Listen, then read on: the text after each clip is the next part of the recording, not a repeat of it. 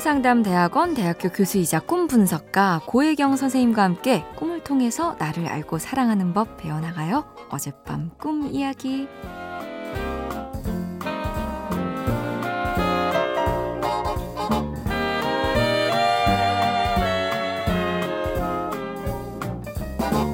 안녕하세요, 선생님. 저는 박소현이라고 합니다. 요즘 몸이 안 좋아서 병원에 입원해서 치료 중이에요. 그런데 어제 잠깐 잠이 들었는데 꿈에서요. 제가 어디 장례식장에 간 것 같은데 누가 저를 데리고 계속 걸어가더라고요. 길이 어둡지는 않고 밝습니다. 그렇게 한참 가다가 누가 빨대를 뽁 꼽은 음료수를 마시라고 주길래 받아 마시니까요. 모래가 입안에 가득 차요. 그래서 계속 뱉어내는데도 입안에 가득 찬 그 모래가 없어지질 않아서요. 계속 모래를 뱉고 뱉고 또 뱉어내다가 꿈에서 깼습니다. 이 꿈 말고도요, 가끔은 껌을 씹다 뱉는데 껌이 계속 이에 붙어서 떼도 떼도 떼지지 않는 그런 꿈을 꿔요. 저는 왜 자꾸 이런 꿈들을 꾸는 걸까요?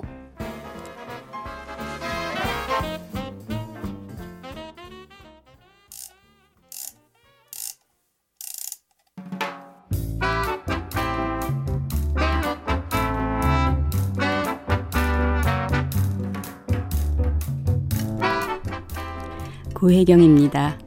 병원에 계시면서 이런 꿈 꾸셨으면 더 염려가 되시겠는데요. 잠깐 잠이 들었는데 나를 장례식 같은 곳으로 데려가요. 근데 그 사람이 누군지도 모르겠고 나를 하염없이 하염없이 데리고 가요. 나이와 상관없이 몸이 아프거나 병원에 있으면 죽음에 대한 생각을 더 많이 하게 되죠.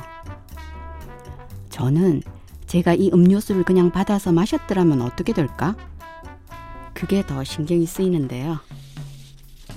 신화에서는 어떤 세계에서 음식을 먹으면 그 세계에 속하게 된다고 해요. 꿈에 나온 음료수는 사자들이 마시는 것이 아닐까요? 그래서 아직 갈 길도 멀고 준비도 안 된 내가 마실 음료는 아닌 것 같아요.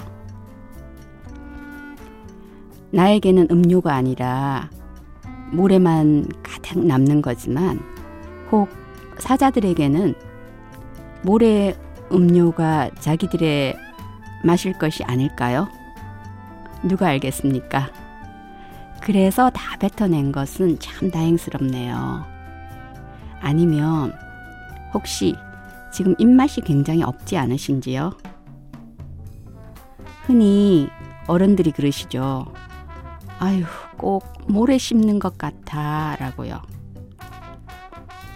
특별히 입맛이 도는 음식을 소연 씨를 위해서 좀 챙길 필요가 있지 않나 싶네요. 그리고 또 제가 입에서 모래를 뱉고 뱉고 또 뱉고 이빨에 달라붙어 있는 껌을 떼고 떼고 또 떼도 떼지지 않는 장면을 상상해 보면요. 속 시원하게 좀 뱉어내라 라는 말이 떠올라요. 스스로에게 이런 질문 한번 해보면 좋을 것 같아요.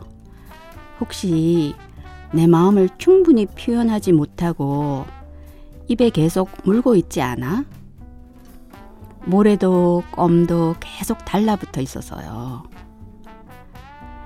입 밖으로 말끔하게 나오지 않아서 기분이 개운해지지 않는데요. 특히 소연 씨는 단호하고 공격적인 말들을 적절하게 잘 표현하고 있는지요. 저는 그 생각을 한번 해볼 것 같아요. 박소연 씨, 빠른 쾌유를 빕니다.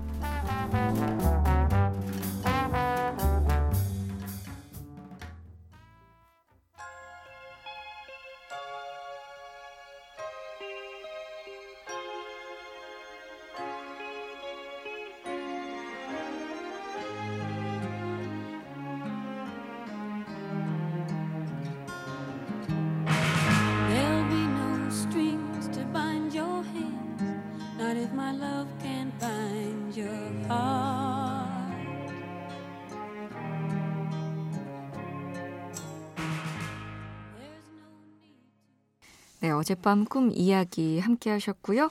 어, 같이 들으신 노래는 쥬스 뉴튼의 Angel of the Morning 듣고 왔습니다. 역시 오늘도 제 예상과는 200% 달랐다고 해야 되나? 아, 한 번도 맞은 적은 없었지만, 예. 박소연 씨, 빠른 큐 빌게요. 제 거는 창피해서 말 안 하려고요. 자, 여러분 어젯밤 어떤 꿈 꾸셨나요? 다른 분들도 어젯밤 꿈 이야기 저희 홈페이지 게시판에 남겨주세요. 치유상담대학원 대학교 교수이자 꿈 분석가 고혜경 선생님과 함께 꿈을 통해서 나를 알고 사랑하는 법 배워나가겠습니다. 세상을 여는 아침 화제 코너 어젯밤 꿈 이야기는 팟캐스트를 통해서 다시 들으실 수 있습니다.